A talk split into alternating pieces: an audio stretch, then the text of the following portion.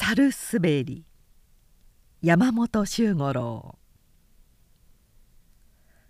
かねてご推量もございましたろうか。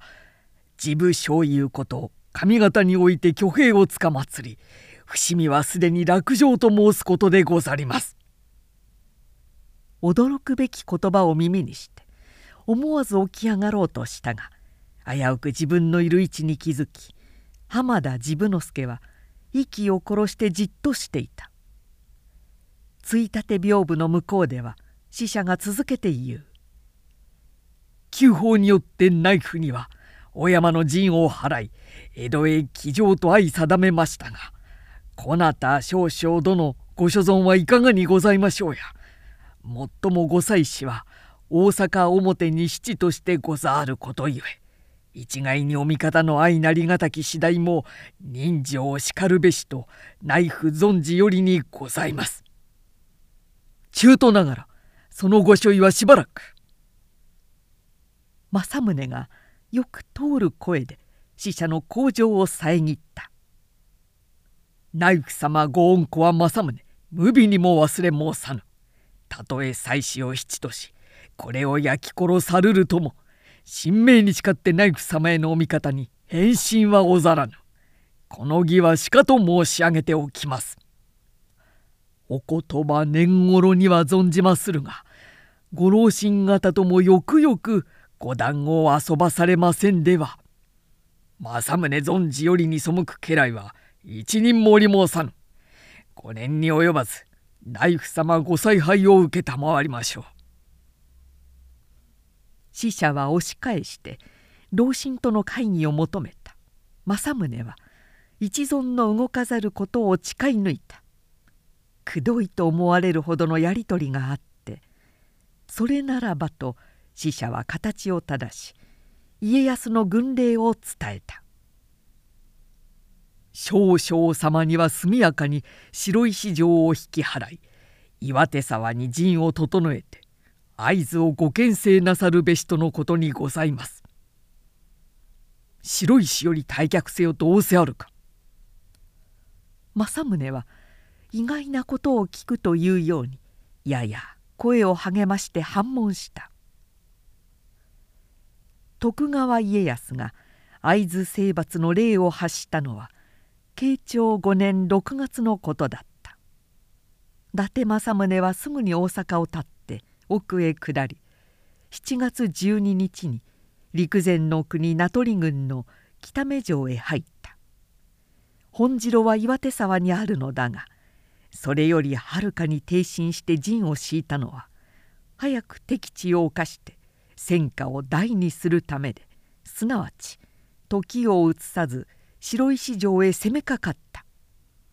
白石城は上杉氏の北辺の守りとして最前線であり天粕景継を将とし精兵すぐって守備に当たっていたが伊達軍の巧妙な戦法にもろくもついえ7月25日ついに開城した。この白石攻略には2つの意義があった。それは上杉氏の前線拠点の破砕と丘陵の回復とである。つまり白石城のある勝田軍とその付近の忍伊達などの諸軍は数年前まで政宗の領地だったのだ。この2つの意義を持つ白石から撤退せよという政宗にとって意外でもあり不満でもあるのは当然のことだった。前進せよとのご采配なれば」と彼は言った「全軍の命をとしてもつかまつるが退却せよとの仰せははばかりながらご無理かと思われる」そのご挨拶はごもっともでございますがしかし」と言って使者は膝を正した。石田三成の挙兵は会津の上杉景勝と固い連携の上にある。徳川本軍が会津政党の陣を解いて上方へ向かえば上杉勢はそれを追尾して石田軍と強撃の策に出るのは分かっている。そこで伊達軍が一旦本城へ引き常備を固めて待機すれば上杉はこれを無視して動くことはできない。もし伊達軍が敵地である白石城にとどまって上杉の総攻撃を受けるとする。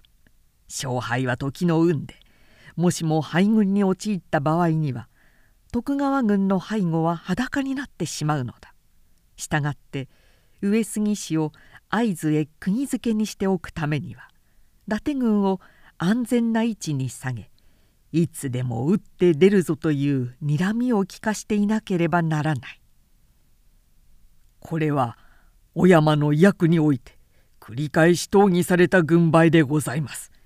お味方のご制限に誤りなしとなればこの軍配にもご位牌なしという敵お役状を願います。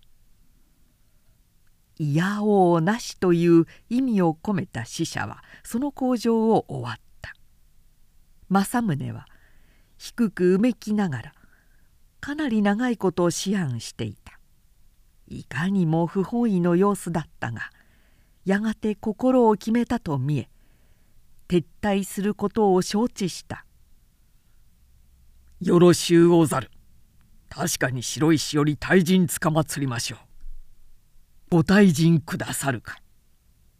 おおと肩の荷を下ろしたような死者の吐息がついたて屏風の影まではっきりと聞こえた。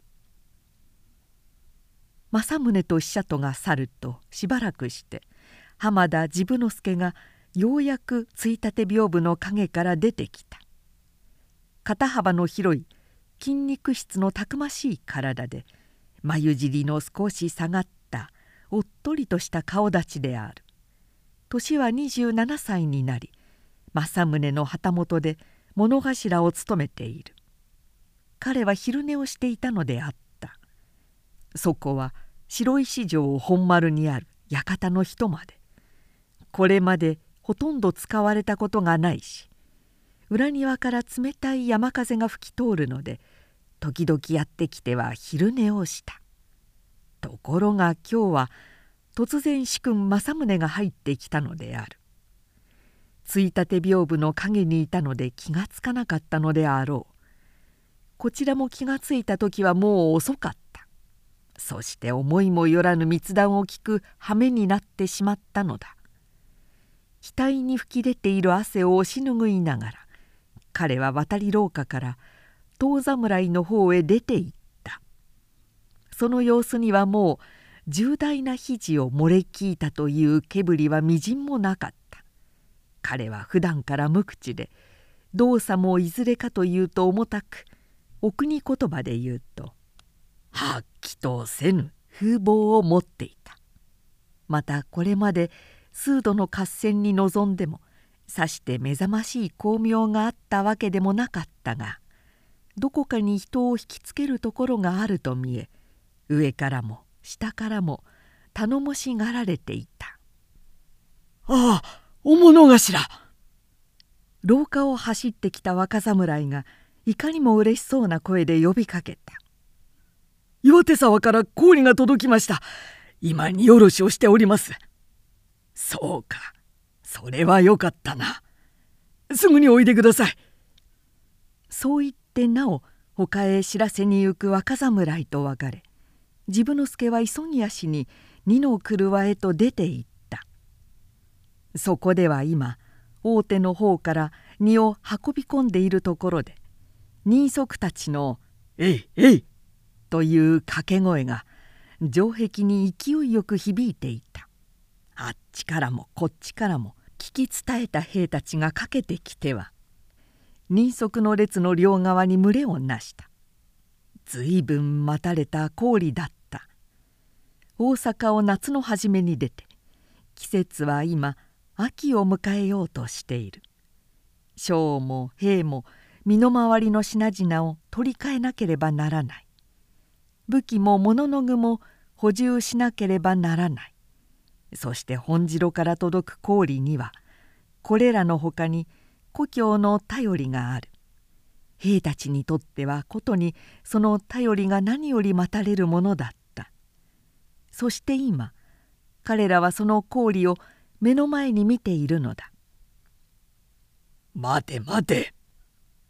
荷下ろしを待て」兵の群れを押し分けてそう叫びながら治部之助が前へ出てきた「まだ荷を下ろしてはいけない。下ろしたものはそこへ置け。肩や車につけてある分はそのままでしばらく待て」それはどういうわけですか？勘定奉行手つきの若侍が走ってきた。別に司祭はないけれども上からお指図のないうちに荷下ろしをしてはいけないと思う。少し待つ方が良いだろう。仰せですが氷がつけばお指図がなくとも荷下ろしだけはいたすのがしきたりです。しきたりは情報ではない。到着したものは到着したものなんだからそうせかせかしなくてもよいだろう。とにかく少し待て。人足たちの列はもう止まっていた。辺りがにわかにひっそりとなりそのしじまを待っていたもののように「組へ集まれ!」の竹ぼらが鳴り出した。時ならの合図なのでみんな少し色めき立ったどうしたのだ？前進か？敵か？そんなことを言い交わしながらそれぞれの部署へと走っていった。治部之助は散ってゆく兵たちの後からいつものゆっくりした足取りで本丸へ登ってゆくと向こうからさっき廊下であった若侍がはせ降りてくるのとであった「ああお物頭。どうした？残ああお物頭。どうした？残念ながら氷は送り戻しです。一体どうしたんでしょう？わけが分かりません。送り戻しです。急ぎますからこれで。彼はそう叫びながら汗まみれになって駆け下りていった。本丸の辰巳車が治部之助の持ち場だった。そこにはすでに彼の5人の家臣が大使150人を集めて待っていた。彼は転校してから詰所へ登った。そこには同僚の物頭たちが寄ってざわざわしていたが治部之助は腰を下ろす暇もなかった。お召しという知らせが来たからである。彼は小獣の者について本丸櫓へ登った。待っていたのは主君政宗と片倉景綱の二人であった。小獣の者もすぐに下がり人払いの様子に見えた。この度司祭あって我ら岩手沢へ帰陣することに決まった。政宗が自ら言った。それについてこの白石の城をその方に預ける。全軍退場の配りで兵は残せない。手回り50機で守るのだ。ただし北目に片倉を置く手はずだから会津より反抗して参った説は知らせ次第に遠兵を出す。決して見殺しにはせぬがどうだ。平服したまま治部之助はしばらく何の答えもなかった。あまり返事がないので景綱がたまりかねて促そうとした時ようやく治部之助は表を上げていった「お人も多い中でかような大役を仰せつけられこの上の面目はございません。なれども若輩者のことでございますからしかるべき上代を上にいただき私はその手足となって働きとを存じます。申し分はもっともであるがこの場合はその方を一人に限るのだ。その方に全ての法寸を任せるから受けい。殿には殿のおぼし飯があるのだと。景綱もそばから言葉を添えた。これより前白石退場と決まってさて誰をこの捨て城に残すかという相談になった時片倉景綱がすぐさま浜田治部之助を押した。徳川本陣の軍令だから撤退に依存はなかったが一度攻め取った白石城を丸々明け渡すのも意地が許さなかった。撤退の軍令に背かずしかも城を守りたい。そういう微妙な立場にはまる人物は他にない。治部之助ならと景綱は信じて押したのである。政宗もかねて目をつけていたのですぐに決まり治部之助が何と言おうともう人選を改める意は少しもなかったのだ。治部之助はようやく承知した。お眼鏡通りお役が果たせますや否や分かりません。ただ神明の続く限り働きます。それでよい。政宗も景綱もほっとした様子だった。預かるについて何か望みがあるか。手回り50機を。私自身に選ばさせていただきとうございます。その他に望みはございません。許しを得て辰巳車へ戻った彼は歌詞のうち半沢一十郎滝官兵衛日野五郎兵衛の3人を呼び出し大使の中で強情者と名のある次男三男の者を選び出せと命じた。彼らはすぐ12人選んできた。治部之助はさらにその12人に向かって言った「お前たちがどうでも七につかなければならぬ時これなら一緒に連れて行けるというものを3人ずつ選んでこい」12人の者は命ぜられた通りおのおの3人ずつ連れて戻ってきた。これは浜田の歌詞のうち3名を加えた51人が残る人数である。治部之助は本軍がここから撤退すること。その後を受けてこれだけで城を守る任務を告げ人命を書き上げさせて再び本丸櫓へ上がった。その日のうちに伊達軍は白石城を立ち退いた。岩手沢まで後退したとも言い北目城にいたとも言う。とにかく北目に片倉景綱がかなりの軍勢を持ってとどまったことは事実で白石城との間に約17里敵反抗の知らせのあり次第援軍を出す構えをとっていた。城には鉄砲百丁弾丸弓矢など余るほど残された。兵糧もたっぷりあった。まず五六十日の籠城には十分である。治部之助は本軍の大挙を送り出すとみんなを本丸櫓の一重に集め今日ついた氷の中からここへ残ったものの分は取り分けられてある。今分配するから受け取ったものは下がって休むがよい。そう言って歌手たちに分配を命じた。家族の心のこもった肌着や下帯や道着やこまごました日用品の数々のほかに手紙などが出てくると割れるような喜びの声が上がった。治部之助には妻からの手紙が届いていた。彼は一人になってからそれを開いて読んだ。白石の勝ち戦何より祝儀に存じ立祭りそろ。という書き出しの短いものだったがその中で一子小次郎のことを書いたくだりにはさすがに胸が熱くなった。小次郎はもう7歳になりひどく活発で仲間の大将になっては戦遊びをしたがる。また城下の荒尾川で魚をつくことを覚え自分で安などを作り巧みに水をくぐっ時には四五十尾も魚をあげてくることがある。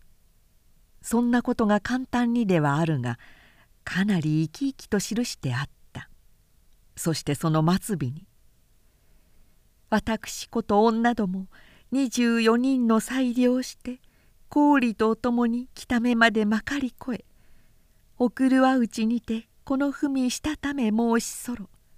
なお30日ほどは当地にて御人の発した務め申すべきはずにござ候らえども。お目文字の折など構えてあるマジックと存じ参らせそろ。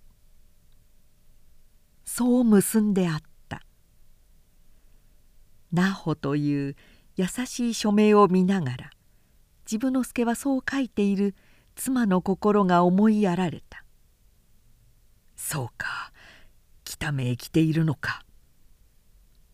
戦場の位置によっては炊飯とか洗濯とか修理物とかまたは将兵の世話などをするために婦人たちの出ることがよくある。妻もおそらくそういう役目で氷と一緒に来たのであろう。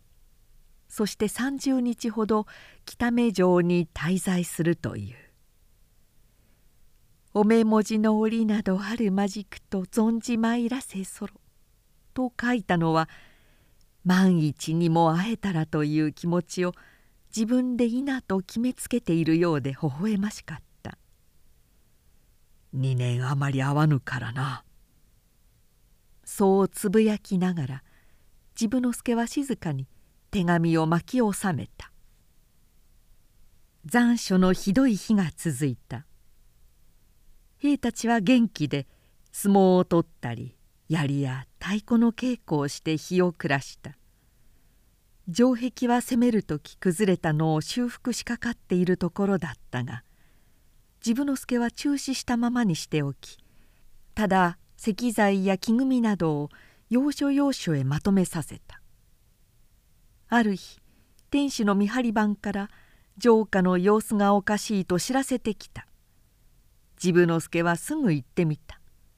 城は大地の上にあるので天守から見ると城下町は一望だった。7月25日の合戦で大半は焼けていたが伊達軍が入って落ち着いたと聞くと逃げた町民たちは少しずつ帰ってき始めもう焼け跡に家を建て出したものもかなりあった「どうした？どうも城下の者が立ち退く模様なのです」番の者は手を挙げて指し示した「あちらへ車を引いて参る組がございましょう」白石川の方へもあのように先ほどから荷を背負ったものが引きも切らず続いております。その通りだった。町の南北から荷物を背にし車や馬に積んだ人々が三三午後城下外へと出て行くところである。彼らの足元から灰色の土ぼこりがもうもうと舞い立ち荒れた電池の方へと島をなしてなびいていた。町民の立ち退きは合戦の近いことの印である。その点ではむしろ不思議なほど彼らは敏感だった。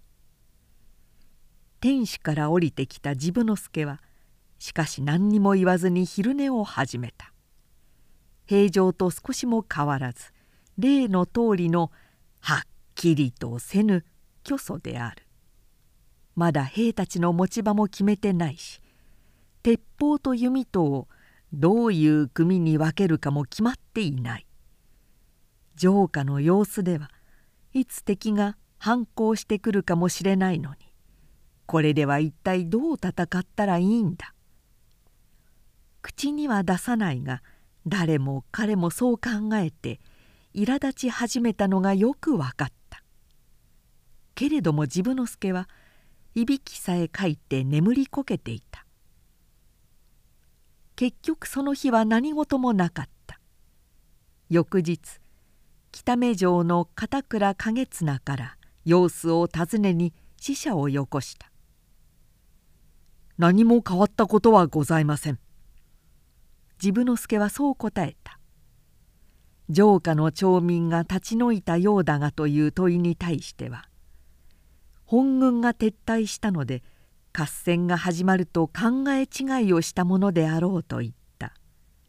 それからしまいに調子を改め「すでにお預かり申した以上この城のことは浜田治部之助にお任せを願います」それでご安心がならず再び物見の使者をお使わしになるようなればはばかりながらお役御免を願うとお伝えください」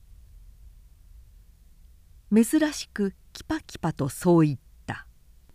それがよほど強く響いたのであろう。その後北目城から死者の来るようなことはなかった。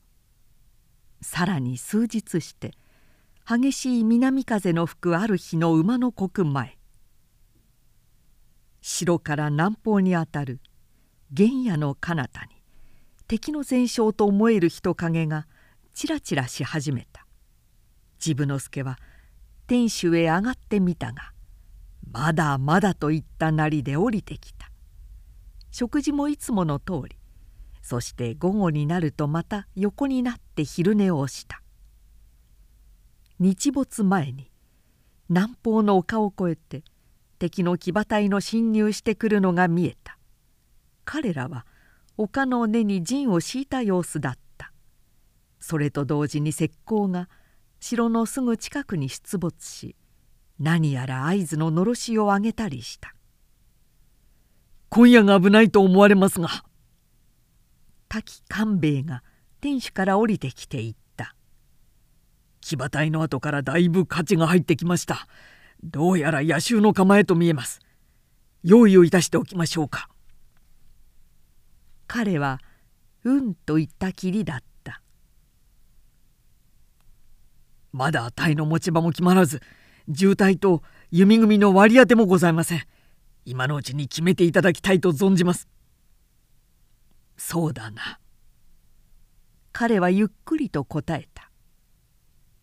だがまあとにかく飯にしよう。食事の時に彼はふいと自分の子供のことを話し出した。大使たちは野衆のことが頭にあるのでそれどころではなかったが治部之助はゆったりした調子でいかにも楽しそうに笑いながら話した「お前たちも知ってる通り荒尾川はなかなか癖のある川だ。急流というほどでもないのに淵や淀が多くて至る所に下へ引き込む背がある。せがれはまだ7歳の小坊主だけれども手作りの安であの川へ飛び込んでは魚をあげてくるそうだ。この春などは鮭を4 5 0尾もあげたそうだ。これは初耳です。あれ鮭が登りますか。はて鮭ではなかったか。みんな思わず笑い出した。そしてそれがきっかけのようにみんな気持ちがほぐれ次々と故郷の話を出し始めた。野襲はなかった。しかし朝になってみると敵はずっと前進し城の南から南東へかけて半円の陣を敷いていた。そして時々渋滞が前へ3回しては射撃を始めた。前日から吹き止まぬ南風は土ぼこりと荘園を巻き上げ敵陣に立っているおびただしい旗差し者はまるで引きちぎれそうにはためいていた。城兵が鳴りを潜めているので敵の渋滞は大胆に前へ前へと進み出し一帯は大手前へ回り込んできた。縦横にシックする電気ダンダンとおかおかにこだまする銃声。吹き荒れる烈風。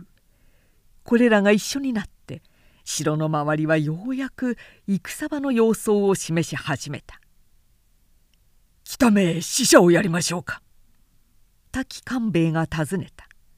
その時彼らは天守の上にいた。治部之助を中にして半沢一十郎と日野五郎兵衛も一緒だった。そしてさっきから同じ言葉が二度も三度も一十郎と五郎兵衛から出た。治部之助はしかし黙って首を横に振るばかりだった。官兵衛は我慢を切らした。今出さなければもはや死者は出せなくなると存じます。下へ降りよう。治部之助は振り返って言った。五郎兵衛。みんなを櫓下へ集めてくれ。五郎兵衛は先に駆け下りて前子を本丸の櫓下へ呼び集めた。みんな甲冑具足をつけすっかり武装を整えていた。治部之助は鎧ひたたれのまま出てきてずっと見回しながらよく通る声で言った「改めて言うまでもないと思うが我々はこの城の守りとして残った。俺を加えて52人。援軍はない。52人が最後の一人となりその一人の最後の脈が打ち終わるまで城を守り抜く。それがここへ残った我々の役目だ。分かったか？援軍はないという一言が集まっている全部の兵たちにある共通の決意を与えた様子だった。合戦に臨むからには討ち死には期している。そして同じ討ち死にをするなら援軍などなしに52人一団となって死ぬ方がよい。誰の顔にもそういう割り切れたさっぱりとした決意の表れが見えた「分かったら休め」治部之助は片手を振った「まだまだ戦には間がある。あまり早くから意気込んでいると骨節が凝っていざという時に働きにくいものだ。まあぼつぼつとやろう。いいか」ぼつぼつやろうというのがおかしかったのでみんな思わず笑い出し列を崩して日陰へ入った。銃声はずっと城の近くへ迫った。陣金や時の声も聞こえた。日暮れ方までそれが続き夜になるとずっと後退した。城兵があまりひっそりと鳴りを潜めているのでかえって突っ込む規制がそがれたらしい。翌日になると敵はぐっと陣を進めたが時折銃撃を仕掛けてくるだけではかばかしいことはなかった。しかしその次の日に敵の一帯が辰巳車へ侵入してきた。人数は少なかったが必死を期した突撃だった。治部之助はこれを二の丸まで引き込み増形へ追い詰めて殲滅した。そしてこれが戦の口火となり息もつかせぬ敵の攻撃が始まった。治部之助は自在に戦った。ある時は敵を本丸までおびき込み次には大手門の増形で捕捉した。城壁の上から突然石材や巨木を投げ下ろすかと思うと闇をついて侵入する敵兵の中へいきなり燃え盛る松明を幾十百本となく投げ込み混乱に乗じて切り込んだりした。けれども無論味方にも損害があった。開戦3日目には討ち死に14人。負傷で動けない者がかなりできた「お願いです。切って出させてください」決起の兵たちがそう言い始めた。治部之助は首を横に振った「古城というやつはしびれの切れるものだという。俺たちは初めてその味を覚えるんだ。まだまだこのくらいでしびれを切らしてはならん。本当の味はこれからだぞ」その時彼らは外車にいたが物見の兵が突然城壁の上へ誰かこっちへ来るものがあると叫び出した「城下町の辻から走ってきます。どうやら味方のもののように見えます」味方のものだと。治部之助は物見台へ登った。確かに大手の広場を越えてまっすぐに走ってくるものがあった。どういうつもりか頭からむしろをかぶり身をかがめてひた走りに走ってくる。すると敵もそれと気づいたのであろう。急に銃口を集めて狙撃し始めた「ああ危ない！撃たれる!」兵の一人が叫んだ時走っていた者が「だ!」と前のめりに倒れた。みんな「ああ!」と言った。銃声はなお続き倒れている者のの近くで玉がふつふつと土ぼこりを上げた「やられた。もうダメだ」みんな「安全と息を飲んだが治部之助は何と思ったか銃を20丁取ってこいと命じた。今に敵はあの死体を取りに来る。そうしたら狙い撃ちにするんだ。稽古のつもりで代わり合ってやれ。油断すると取られるぞ。そう言って治部之助が物見台を降りる間もなく銃を構えていた兵の一人が「ああ生きてるぞ。あれは生きているぞ!」と叫び出した「見ろ動いてる。よく見ろ。少しずつこっちへ張ってくるぞ。そうだまさに張ってくる!」そしてすぐ別の一人が叫んだ「女だ。おいあれ女だぞ。物見頭!」と叫びながら兵の一人が飛び降りてきた「お願いです。助けに行かせてください。あれは生きています。しかも女のようです。ならん。治部之助は決めつけるように言った。どんなことがあっても城門から外へ出ることはならん。しかしあのままでは今度こそ本当に撃ち殺されてしまいます。うろたえるな。と治部之助は叫んだ。この合戦のさなかでそれがお前には珍しいことなのか。我々の役目はこの城を守り抜くことにある。つまらぬことに気を取られて本分のあるところを忘れるな。戻れ兵は身を震わせながら戻った。しばらくすると敵が出てきたと見え城壁の上に伏せた銃が火蓋を切った。敵も応射した。この間に少しずつ這い進んできた例の女は堀端まで来て動かなくなったもう一息だ。元気を出せ。城壁の上から兵たちがわめいた。しかし女はもう身動きもせずかぶっていたむしろの端が時折風でハタハタと血を打つだけだった。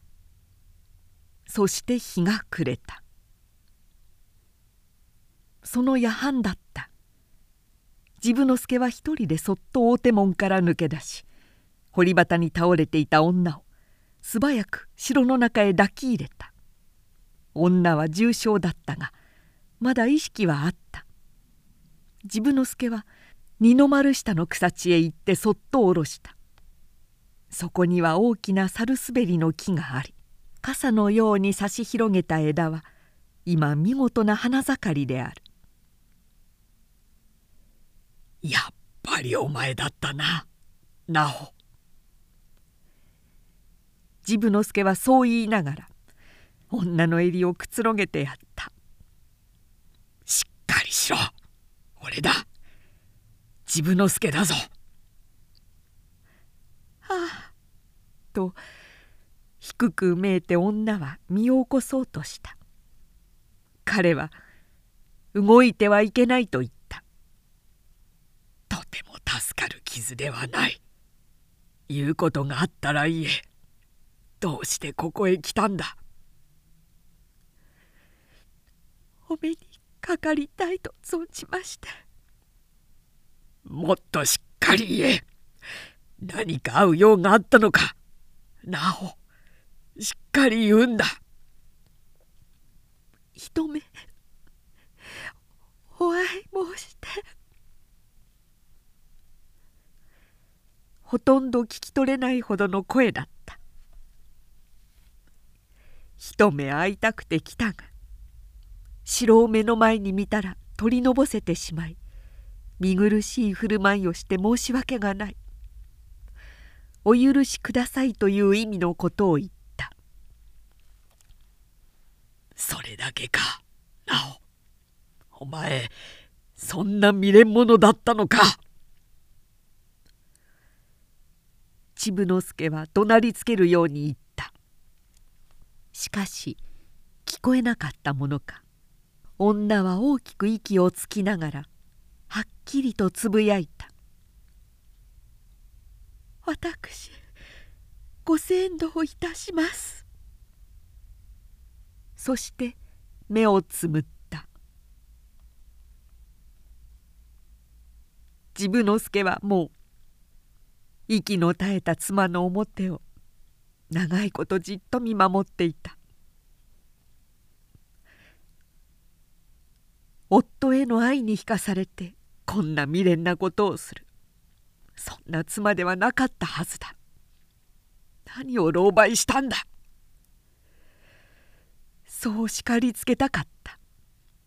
けれどもその時夜風が吹き渡りサルスベリの花がハラハラと妻の顔に散りかかるのを見て彼は静かに立って二の丸まで桑を取りに行った。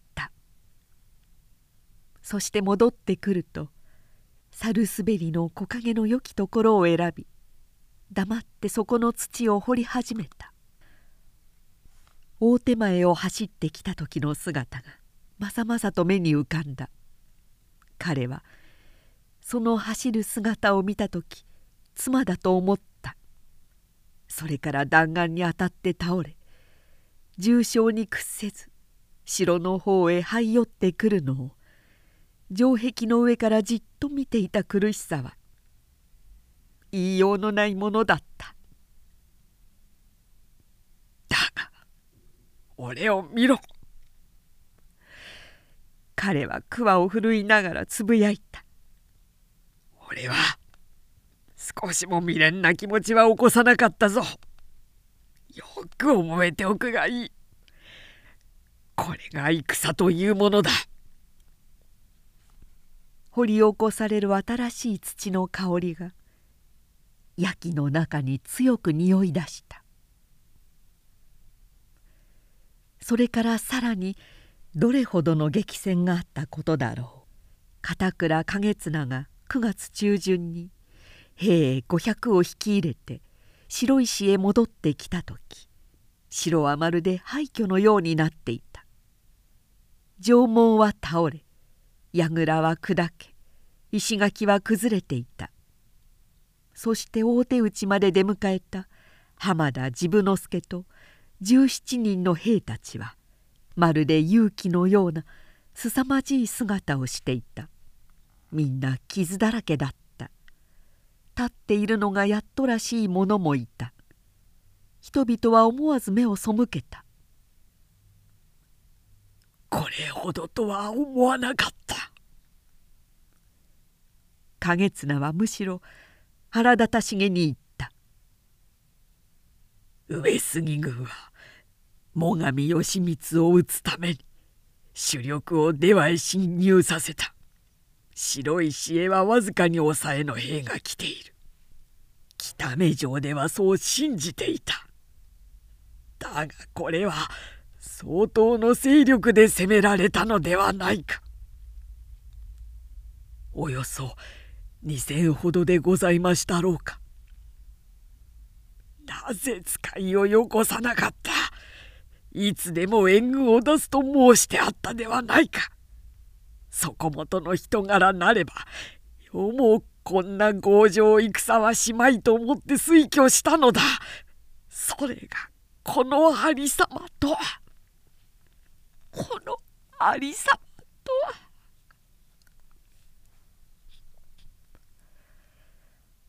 お言葉ではございますが治部之助は静かに言った「こなた様の御意はよく分かっておりました。しかし援軍をいただいてはならなかったのです。初めからそのつもりではございませんでした。初めからとはそれはどういうわけだ。お山から密使の見えました時。と治部之助はその時を回想するように。私はついたて屏風の陰にいてご主君とお使者との密談を図らずも耳にいたしました。その時小山の軍令は白石城を退去して伊達軍を安全の位置に下げ上杉を会津へ釘付けにせよとのことでございました。それは分かっている。それだからどうした？もしも私が援軍を求め白石を挟んで合戦となりましたらお山の軍令に背くことになりはいたしませんか？白石を撤退せよという軍令は我が軍と上杉とを戦わせたくないためです。合戦は運のもので万一にも敗れる場合があるかも分かりません。その万一のないように撤退と決められたのです。私はただ全死討ち死にの覚悟でございました。景綱はぐっと唇を引き結んだ「そうか」と言ってうなずき目を伏せてしばらく黙っていた。それから思いついたように振り返って兵たちに休息を命じ治部之助を城壁の影へと連れて行った「ここへ底本の妻女が来たはずだ。来なかったか。治部之助はじっと景綱の目を見た。城内の様子が知りたい。しかしこの前厳しく断られているのでうかつなものはよこせなかった。そこで思いついたのが妻女だ。女なれば敵の目もくぐりやすくそこもとも一概に突き放しはしまい。行くかと申したら参るという。苦戦のようなら知らせに戻れ。大丈夫ならしばらくとどまっているがよい。そう打ち合わせてよこした。妻女はそれきり戻らぬ。これは大丈夫なのだと思っていた。ここへは来なかったのか。